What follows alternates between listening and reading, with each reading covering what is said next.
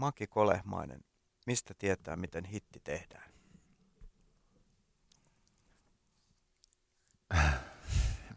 Hyvä kysymys näin heti alkuun. Ei sitä tiedäkään koskaan etukäteen.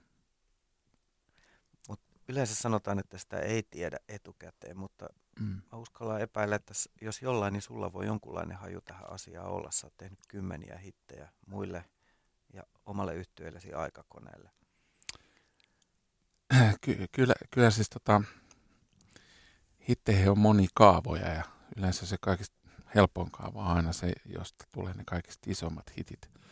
Niin sitä yleensä sitten, jos tota, haluaa tehdä NS-hitin, niin tulee käytettyä niitä kaavoja sitten niin kuin sille, että se on aika hyvä oikotie hitin tekemiseen. Minkälaisia ne kaavat on? Onko ne siis niin kuin matemaattisia tavallaan musiikillisesti, että siinä pitää olla tiettyjä intervalleja ja tahtilajeja ja No siis joku voisi sanoa noinkin jo, joo, mutta kyllä mä niin kuin aina yritän sotkea niitä ja tuoda sitten ripauksen jotain outoutta siihen mukaan siihen hommaan. Että tota, se ei saa olla liian tunnistettava tai siis liian, liian tota, yksinkertainen se kaava. Eli siihen pitää tuoda aina joku ripaus jotain vähän odottamatonta. Mm-hmm. Sä oot hyvä tekemään melodioita. Miten sä teet niitä? Mä käytän ihan aika suurimmassa osaksi, mä käytän kitaraa. Kitara ja oma laulu, että mä hyräilen niitä kappaleita sitten tota, ennen vanhaa silloin, silloin, kun ei ollut vielä näitä digitaalitallentimia, niin käytin vanhaa Philipsin mankkaa, johon laitoin kasetti manka sisään ja painoin rekkiä ja sitten laulon ja soitin kitaralla siihen. Akustisella kitaralla? Joo, tai sähkökitaralla, jossa ei ollut tota, volumea. Että akustisesti sähkökitaralla. Tarpeeksi kova kun rämpytti, niin kyllä sieltä kuuluu sitten ne soinnut. Ja sitten jossain vaiheessa mä vaihdoin tietokoneeseen, eli läppäri äänitin. Ja aika pitkälle käytin sitä Philipsin nauhuria. Mulla on vieläkin se nauhuri ja ostin erään K-kaupan loppuvaraston kaikki C-kasetit sieltä ja, ja tota, mulla on vieläkin niitä jäljellä niitä C-kasetteja, mutta nykyään käytän ihan kännykkään äänittämiseen. Palaatko sä jopa niihin C-kasetteihin, vanhoihin aarteisiin vai? Mil, kyllä, kyllä mil... mä välillä palaan, joo. Siis, että se on ihan kiva käydä kuuntelemassa. Jos haluaa biiseen vuodelta 97, niin mulla löytyy sata kasettia vieläkin, mitä mä en ole käynyt läpi josta voi sitten ammentaa siis todella niin kuin aitoa 90-lukua. Ja kyllä mä sitten myös palatakseni tuohon edelliseen kysymykseen, niin käytän pianoa kanssa aika usein nykyään sävellettäessä, mutta silleen niin kuin vanhanaikaisesti, että mä teen eka melodiat ja sitten sen jälkeen vasta siirrytään sinne konehuoneen puolelle, eli aletaan työstämään sitä sitten koneellisesti studiossa. Onko sulla joskus tekstejä, jotka inspiroi sua säveltämään vai mikä sua inspiroi? Kyllä mä sitäkin on tehnyt, tota, että mä oon saanut tekstiä sitten mä teen tekstiä biisin.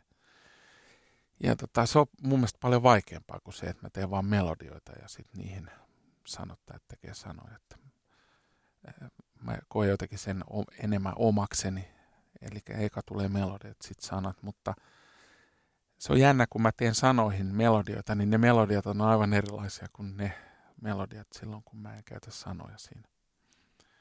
Ja, ja tota, se metodi, että mä katon niitä sanoja niin kauan, kunnes ne alkaa soimaan mun päässä. Se tapahtuu silleen, että mä oikeasti katon niitä sanoja ja sitten ne alkaa soimaan. Tarpeeksi kauan, kun niitä katsoo, niin ne alkaa soimaan. Ne sanat kertovat sen sävelen minulle. Kuulostaa todella mystiseltä, mutta näin se vaan on vaikuttaako siihen sitten se sanojen sisältö, että et, onko ne, mistä se tavallaan, onko se se tunnelma, minkä sä joo, siitä joo, saat vai, vai Joo, kyllä todella, mutta se on se tajunnan virta, että en mä niinku tietoisesti siinä vaiheessa tee. Mä vaan katson niitä sanoja, luen niitä ja sitten ne alkaa soimaan. Kuinka järjestelmällinen sä oot, jos ajatellaan, että sulla on 97 vuodelta kasetteja ja jossain vaiheessa ties minne tallentimelle tehtyjä ää, sävellyksiä, niin kuinka helposti ne on sun ja joskus jälkipolvien löydettävissä? jälkipolvet ei varmaan saa niistä mitään tolkkua. tolkkua ja tota, itselläkin on välivaikeuksia, mutta tota, se on, ne, on, ne ei ole niinku vielä kappaleita, että ne on tajunnan virtaa, jotka mä oon vaan tallentanut. Ja sitten niistä muodostuu kappaleet, kun palaan niihin uudestaan. Jo, joskus mä saan jopa itse niin kuin, todella treenata sitä mun melodiaa, mitä mä oon silloin tehnyt. Että Tästä voisi kysyä mun kollegalta Matt Stanfordsilta. Hän sanoi mulle joskus, että se on jännä katsoa, kun sä teet noita melodioita, että sun silmät pyörii päässä suurin piirtein. Ihan niin kuin mä olisin joku jossain, äh, äh, jossain toisessa todellisuudessa silloin. Mutta en mä niinku itse sitä koe silleen, että kyllä se silleen mulle aika arkea. Mm. Niin sä oot tehnyt sekä ryhmätyötä että teet myös yksin sävellyksiä. Joo. Kirjoitat biisejä. Kyllä, mä oon ihan, ihan tota alusta lähtien tehnyt silleen ryhmätyötä kanssa. Onko se erilaista? Onko se helppo olla paljaana omien ideoidensa kanssa muidenkin seurassa? No se riippuu niistä muista aika paljon. Että on paljon eh, näitä NS-ryhmätöitä, johon tulee joku säveltäjä, joka on suurin piirtein valmistunut koko biisin ja ei se mun mielestä sitten kuitenkaan loppujen heittäydy siihen oikeasti siihen niin kuin ilman ennakkoehtoa, että se tulee niillä omilla ehdoilla ja sen takia mä en ole viime aikoina hirveästi harrastanut sitä, koska mä oon huomannut, että se ryhmätyö ei ole sellaista oikeaa ryhmätyötä, vaan se on niin kuin olevinaan muka ryhmätyötä, johon tulee joku vahva persona, joka tekee sen sävellyksen niin kuin hän itse haluaa. Kuuntelematta muita, niin ei se mun mielestä ole sitten mitään ryhmätyötä enää sellainen, mutta parhaimmillaan se ryhmätyö voi olla erittäin mielenkiintoista ja, ja antaa itselle sekä sille niille toisille paljon uusia asioita, joita ajatella sitten, kun sävellät itse. Yksi parhaimpia tällaisia oikeasti ryhmätyötä, mitä mä oon tehnyt, on Jörgen Nelofsson, ruotsalainen säveltäjä. Voi sanoa, että meidän niin kuin, yhteistyö on huipentunut siihen, että Jörgen sanoi käyttäen tästäkin, että se sanoi näin, että what the fuck Maki, että mä tiedän tämä homma, hän tietää tämä homma, että aletaan säveltää, että sä katot mua silmiin ja mä katon häntä silmiin ja, tota, ja aloitetaan sävellystyö. Sitten mä olin silleen, että mitä sä sillä tarkoitat? Sanoin, että no alat soittaa ja hän hyräilee melodia. Ja sillä me tehtiin kappale alusta loppuun asti, että mä katoin häntä ja hän hyräili ja mä soitin soinut ja melodiat. Ja se toimi. Mahtavaa. Se, se vaati kyllä täydellistä keskittymistä, mutta se, se oli niin kuin, niin kuin siinä sävellystyössä itselleni sellainen uusi virstapylväs, että ei jumakautta, että tässä menee ihan tajunnan virta, mutta että siinä on kahden ihmisen tajunnan virta ja ne yhdistyy sitten kappaleeksi siinä samalla. Että, että sun pitää niin kuin silmällä katsoa toista ja sitten niin kuin arvata, mihin seuraavaksi mennään. Mm. Sä oot kirjoittanut par- paljon ulkomaillakin kuultuja kappaleita ja, ja muun muassa Venäjällä olet... Amerikoissa, käytet... Venäjällä ja Kaukoidässä. Ja, kaukoidässä ja, ja ruotsalaisten kanssa tein yhteistyötä. Onko kansallisesti erilaisia musiikkimakuja ja miten sä yrität omia sävellyksiä mahdollisesti niihin soveltaa tai sovittaa? Kyllä on, joo. Ja mä aloitin ruotsalaisten kanssa silloin 90-luvulla tekee yhteistyötä. Nykyään näitä kutsutaan näitä riding camp. Se on muod- muodikas sana, mutta me tehtiin sitä periaatteessa 90-luvulla. Niin ne sanoi aina mulle, että sulla on paljon sointuja noissa kappaleissa. Ja tota, amerikkalaiset... on liikaa? No, hmm. se voi tulkita mitä se haluaa. Sa- sama tota, amerikkalaisten kanssa, kun mä oon ollut Nashvillessä tekemässä näiden country, country-hemmojen kanssa duunia, niin tota, ne, ne, oli jotenkin yllättyneet siitä, kuinka mä käsittelen sitä sointumaailmaa. Ja ne, ne oli hirveän otettu siihen. Sanoivat, että ei jos heille tullut mieleenkään käyttää sointua tolla tavalla. Että kyllä siinä on eroja.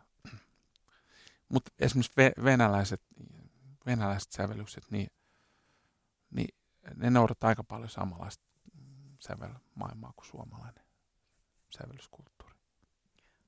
Voiko siis sanoa, että sulla on jollain tavalla tämmöinen suomalaislaavilainen melodia ja sointu ihanne, harmoniataju?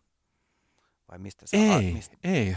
Siis mua, kiitos mun äidin ja osin isän, niin mulla on aika kierro, kierro maailma sitten, koska mun kotona soitettiin silloin paljon 70-luvulla, niin soitettiin vaan amerikkalaista musaa.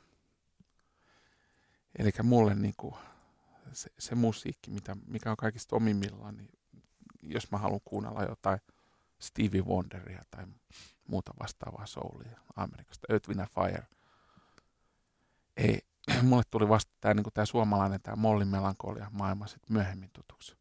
Joo.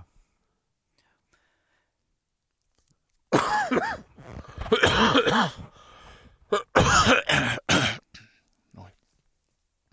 Mitkä artistit voi sanoa, että on sua uran varrella ohjanneet tavallaan, että, että, nämä tekee hienoa juttua, että sä haluat tehdä tuon kaltaista tai on alun perin jopa innostaneet sua tekee itse musiikkia? No, edeltä mainitut Earth, Wind and Fire, Stevie Wonder, Bob Marley, ruotsalaisia, Dennis Pop oli yksi iso vaikuttaja, Jörgen Elfson on ollut iso vaikuttaja mulle kanssa, Beaches, ja mitäs nyt niitä Beach Boys, Beatles, mä muistan yhdessä, no 70-luvun lopulla, niin silloin kun oli tämä hirveä rock'n'roll ja rockabilly boomi, niin mä kuuntelin salaa Beatlesia. Immas mä en kehannut sanoa kaverille, että, että mä dikkaan Paul McCartneysta ja John Lennonin musasta. Ja kun kaikki vaan kuunteli Crazy Cavania ja Teddy and the Tigersia. Ja sitten oikeasti niin kuin, tuli silloin 80 alussa niin kuin, oli pakko alkaa kuuntelemaan Eppu Normaaleita ja Hassisen konetta ja tota, tutustua näihin suomalaisiin bändeihin, mutta ei ne silleen ollut siis varhaisnuoruuden musaa mulle ollenkaan. Joo. Arvostan heitä tosi paljon. Hienoa sävellyksiä Eppu Normaalilla. Mikä osa, osa sovituksilla ja soundeilla ja tuotannolla on siihen, miltä sun biisit kuulostaa? Et kuinka pitkät matkat käydään siitä, mitä sä itse ensin luot kitaralla ja sitten se lopputulos, Kyllä, niin kuuletko sä jo siellä kitaraa itse hyväillessäsi, että mikä se lopputulos tulee olemaan? Monesti, mutta kyllähän sitten kun siihen tulee no, tuottaa, varsinkin nyt viime aikoina, niin tuottajien rooli on kasvanut tosi paljon. Että, et, et totta kai se muuttuu ihan koko aikaa. Mutta siellä pohjalla on kuitenkin se, ne soinut ja melodia. Hmm. Ne siellä on, että mä uskon, että ne pysyy aina kuitenkin soinut ja melodiat. Että sä voit pyörittää ni, niiden ympäristä juttuista ihan mitä sä haluat, mutta kyllä se kuitenkin se sävellys siellä taustalla on hirveän tärkeä, mutta kyllä me, meikäläinenkin niinku, mä oon niinku miettinyt tota hip-hoppia aika paljon ja räppiä sitten, että mulle sanotaan, että että mä oon niin vanha jätkä, että mä en tajua siitä mitään. Se ei pidä paikkansa silloin, että mä muistan, jos 80 alussa, kun se alkoi koko genre, niin tuli kuunneltu aika paljonkin. Mm. Sitten, mutta tota, kun mulla on vaan se, että mä, mä tykkään lauletusta musasta enemmän kuin puhutusta musasta. Yeah. Niin se johtuu siitä, että mä en ole niin hirveästi sitä räppiä tehnyt. Kyllä mä arvostan parhaimpia rä- räppäreitä, niin arvostan tosi paljon, että se on va- vaikeaa vetää sitä hyviä saada se flow siihen. Ja nimenomaan rap-musiikissa tulee se tuotanto hirveän paljon vahvemmin vielä tota, merkitykselliseksi kuin esimerkiksi melodi- melodisessa musiikissa, mutta tota, kyllä sillä on suuri merkitys ja se on sitä leikkimistä sitten siellä studiossa, kun tehdään niitä sovituksia. Ja monesti mä muutan melodioitakin sitten ihan viime metreillä. Jos ajatellaan muutamaa kappaletta, mitkä sä oot tehnyt ja käydään niiden syntyhistoriaa läpi, niin miten syntyi esimerkiksi aikakoneen kappale Keltainen? Mä arvasin, että sä otat ton ekaksi ton keltaisen. Siis se on tota, se, varmaan melodian mä tein joskus 93. Jo voi sanoa varmaan ennen aikakonetta mä tein sen melodian. Sitten se pyöri siinä mukana aika paljon. Se oli aluksi, aluksi reggae ja jostain syystä re, reggae. Johtuko, johtukohan Ace of Baseista. Niin, silloin tehtiin paljon, 93 tehtiin näitä reggae-juttuja. Mutta sitten tota, siinä on hyvä esimerkki sovituksen voimasta, että tota, mä äh, soitin sen biisin Pekka Vitikalle ja Vitikka ehdotti sitten siihen toisenlaista lähestymistapaa. Ja, no sitten myös kun tuo Beatles on mulle suuri vaikuttaja, niin mm. mä lähdettikin tekemään sitä, sitä ihan toiseen suuntaan. Ja mä teen itse asiassa ne intialaiset, intialaiset tota, soittimet niin mun studiossa. Ja mä vein ne failit sitten tota, Vitikan Pekalle jälkikäteen. Mä sanoin, että mä haluan, että siinä on tällainen pitkä intro. Ja, että siinä oli sitten ihan intialaisia soittajia soittamassa siihen biisiin. Ja ne, ne taas niin kuin vei sen vielä enemmän sitten siihen Beatles-osastoon. Että mä muistan, että me äänitettiin ihan oikeasti sitaria ja taplaa ja, ja tota, he oli studiossa ja tota, me ei tiedetty yhtään mitä äänittää sitaria ja taplaa ja sitten kysyttiin vaan niitä intialaiset muusikot, mihin kannattaa laittaa mikrofonia. Muista se oli jotenkin se messiaaninen se sitarin soittaja, nimeä mä en muista enää. muista vaan, että hän oli ton Beatlesin sitarin opettajan oppilas ollut kanssa. Yeah. Ja ihmettelin sitten, kun hän vaan istui siinä ja tota, studion lattialla matos. että miksi hän ei ala soittaa, niin sitten tämä hänen assistentti, joka soitti taploja, sanoi, että tarvitsisi saada teetä. Muista, että mä juoksin ihan panikissa hakea kaapelitehtä alakerrasta siellä kahviosta sitä teetä. Että saatiin mies oikeaan tilaan viritettyä. Hän soitti sen kerran, katsoi mua, mä kuulin kyllä, että se teki mokia ja katsoi mua ja kysyi sitten, että, oliko hyvä. Niin mä sanoin, että jos sä muusikkona niin allekirjoitat ton, niin se oli hyvä. Niin sitten hän sanoi vaan sille avustajalle, ei siis mulle, vaan avustajalle, että otetaan uusiksi. Ja sitten ne otti uusiksi. Ja se oli se lopputulos, päätyi sinne. Tokalla purkki. Niin. Kaikki luulee, että ne on sampleja, mutta ne ei ole sampleja, vaan ne oli ihan oikeasti soittisia. Milloin silloin tota, tai siitä kappaleesta on tullut iso hitti myös ja ihan teidän aikakoneen klassikko biisejä. Mm. Miltä se tuntuu, kun tuommoinen biisi, jota on tavallaan pitkään kypsyttänyt, että se biisi, sävellys oli sulla jo vuosia aikaisemmin ja sitten siihen panostettiin niin, että hommattiin sitarisoittajia Intiasta saakka, niin onko se ei menestys se, tavallaan, niin. tuntuuko se paremmalta kuin jonkun yllätyshitin kanssa? tota, sekin oli ihan mun intuitio, että mä ta- halusin ne intialaiset siihen, että se on, tota, oliko se niin, että Mamba soitti mulle, tämä perkussionisti Mamba soitti, että Suomessa on pari intialaista muusikkoa, että, että sun kannattaisi käyttää niin nyt, jos haluat. Et mä oon aina mennyt silleen, että mä, se on niin se suuri leikkikenttä se musiikin tekeminen, että ihan fiilispohjalta mennään koko ajan. Ei, ei me niin hirveästi laske, laskelmoida tai mietitä niitä juttuja.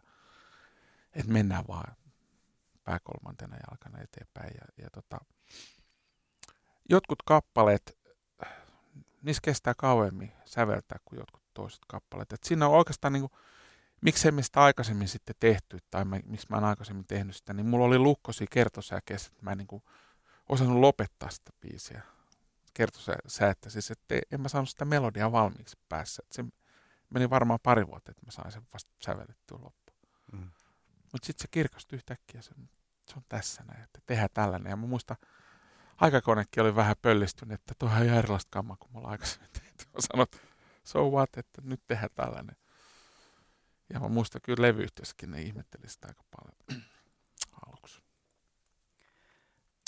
Niin, että siis sun kysymykseen, että tuntuuko se hyvältä? Kyllä, todella tuntuu hyvät sitten niin kuin, että, niin kuin se epävarmuus. Mä oon aina joskus todella epävarma niiden kanssa, niin sitten se eh, hieno nähdä, että se intuitio johti siihen, että sitten ihmiset tykkää siitä kappaleesta edelleenkin. se on päätynyt koulukirjoihin tota, sitä soitetaan joka paikassa. Ihmiset osalla olla mukana, niin kyllähän se todella hyvä tuntuu.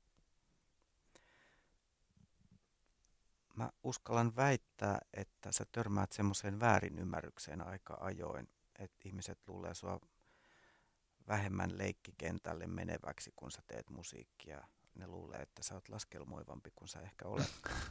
Olenko oikeassa tämän? Siinähän luulee ihan vapaasti, ei, ei paljon kiinnosta. Jos se on surullista, jos näin ajatellaan. Mutta se on leikkikenttä sulle, sitä voisi ehkä Ehdottomasti. Korostaa. Että totta kai niin kuin sit jossain vaiheessa, kun se itse sävellystyö on valmis ja se luominen, niin kyllä me sitten niin kuin ollaan niin kuin tehokkaita studiossa. Kun olet freelancerina, te, teet musiikkia nykyaikana, niin kyllä sä saat tehdä aika paljon, että sä pystyt tekemään sitä yleensä työksesi. Mm.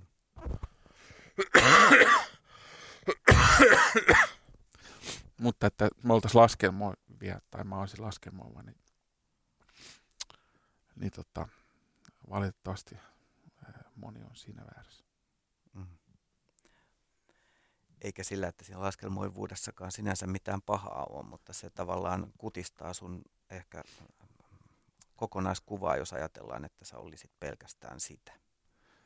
Joo, ehdottomasti. Et ei, ei, jos mä olisin laskelmoa, niin olisi pitänyt lopettaa etsin. no sitten olisi saattanut jäädä jotain tuorempia menestystäyksiä tekemättä. Joo. Miten syntyi esimerkiksi Frontside Ollia ja hiffasit siitä heti alusta lähtien, että nyt, nyt tulee iso hitti? En todellakaan. Siis tota, me oltiin saanattu silloin nuori, nuori kundi ja tota, editti niitä biisejä. Biisejä sitten, että mitä lähdettäisiin tekemään, että se on kokeiluja, ja yritystä, erehdystä. Sitten. Mulla oli yksi melodiapätkä, jonka mä olin tehnyt yhteen biisiin, niin mä ajattelin, että me voitaisiin kokeilla sitä, mutta että me piti vähän korjata sit sitä melodiapätkää, että se oli aika hidas. Ja mä halusin, että, sit, et, et, et nopeutetaan sitä, että saadaan siihen niin kuin vähän meininkiä. Ja se oli sellainen tapaus, että meidän yksi amerikkalainen ystävä oli lähettänyt yhdet pohjat mulle ja sitten mun amerikkalainen työntekijä Tracy Lip sanoi mulle, että voisit tehdä Maki tähän melodian tähän pohjiin. Mä sanoin, että en voi tehdä, että mä lähden himaan, että mä en halua enää tehdä yhtään musaa. Niin hän sitten sanoi, että hei come on, ettei sun kauaa meitä, please tee tähän näin melodiapätkä. Mulla oli vaatteet päällä kaikki, siis ulkovaatteet päällä ja mä sanoin, okei, okay, no mä teen. Soita se nyt kerran. Sitten soitti soinut ja mä hyräilin siihen ne melodiat sitten siihen päälle ja se, se sattui olla sanolle. Et se ei ollut todellakaan mitenkään äh, äh, räätälöity Robinille, vaan että se oli olemassa se kappale ja mulla on siitä olemassa naisen laulama demo. Mutta sitten se kappale, mihin mä tein sen melodian, niin mä otin sitten sen melodian ja muutin sointuja ja nopeutin sitä kappaletta hirveän paljon. Siitä tuli sitten Frontside Only. Ja tota, sanotuksiakin me tehtiin aika kauan siihen useita eri vaihtoehtoja. Ja sitten Sana Mustonen lähetti sitten ne lopulliset sanat. Ja muista, kun mä eka kerran avasin se faili ja silloinkin frontside oli ja mä mietin, mitäköhän toikin tarkoittaa. Oli pakko käydä katsoa Googlesta, että mikä on frontside oli. Ja si- sitten kun tehtiin, niin me jätettiin tahalleen se autotunne siihen päälle. Että siinä on ylipallista autotunne. Että se on ihan tarkoituksella tehty sillä. Vaikka Robin oli hyvä laulaja jo silloin. Joo, se on vain efekti. Joo. Oliko se ilmiselvä valinta sitten, oliko se teidän tuotantoyhtiönä vai levyyhtiö vai kenen valinta se oli sitten semmoiseksi läpimurtosinkuksi? Me kyllä tehtiin se koko levy ilman, että levyyhtiö oli millään tavalla kiinnostunut sit koko levyn tekemisestä. Sitten meillä oli kaikki biisit valmiina jo ja tota, Hynnis ja Kari ansioksi pitää antaa se, että hän valitsi sen sinku, sinkuksi sitten. Ja tota, en olisi itse valinnut sitä kyllä sinkuksi. Mulle se oli vain yksi biisi muiden joukossa. Välillä käy niin, että jostain kappaleesta tulee tekijälleen yllättäen menestys, niin kuin ehkä tavallaan tästäkin. Mutta onko sitten jotain kappaleita, jos haluaisit nostaa isosta heinäsuovasta yhden neulan, eli yhden kappaleen, joka on tavallaan unohtunut, jolla sä olisit suonut enemmän huomiota, niin mikä sulla tulee mieleen? On niitä paljonkin sellaisia. Olisiko se tota Laura Vuotilaisen kirje itselleni biisi? Milloin se on tehty? Se tehtiin viimeiselle Laura-levylle, minkä mä teen sillä. pari levyä sitten. Minkälainen prosessi se kappale oli? Siinä on tota, mun mielestä ne sanat on Lauran itse tekemät ja ne on tosi koskettavat ne sanat ja hän puhuu siitä isänsä kuolemasta ja siitä, ne sanat mätsää mun mielestä täydellisesti sen, sen tota, musan kanssa. Ja en mä nyt lähde kehu itseäni, mutta mun mielestä siinä on ihan hyvä melodi. Ja Laura on hyvä laulaja. Jää, Suhkot. Jääkö, jääkö usein niin, että tota, helmiä jää löytämättä, että, että, että ne jää tavallaan liian pienelle huomiolle ja kuinka paljon sä jäät murehtimaan sitä? Kyllä, ne, paljonkin biisejä jää, jää huomaamatta ihmisiltä. Ja tota, ei sitä kannata jäädä paljon murehtimaan, tehdä vaan, et mennä eteenpäin vaan. Ja ehkä ne sieltä joskus joku löytää sitä.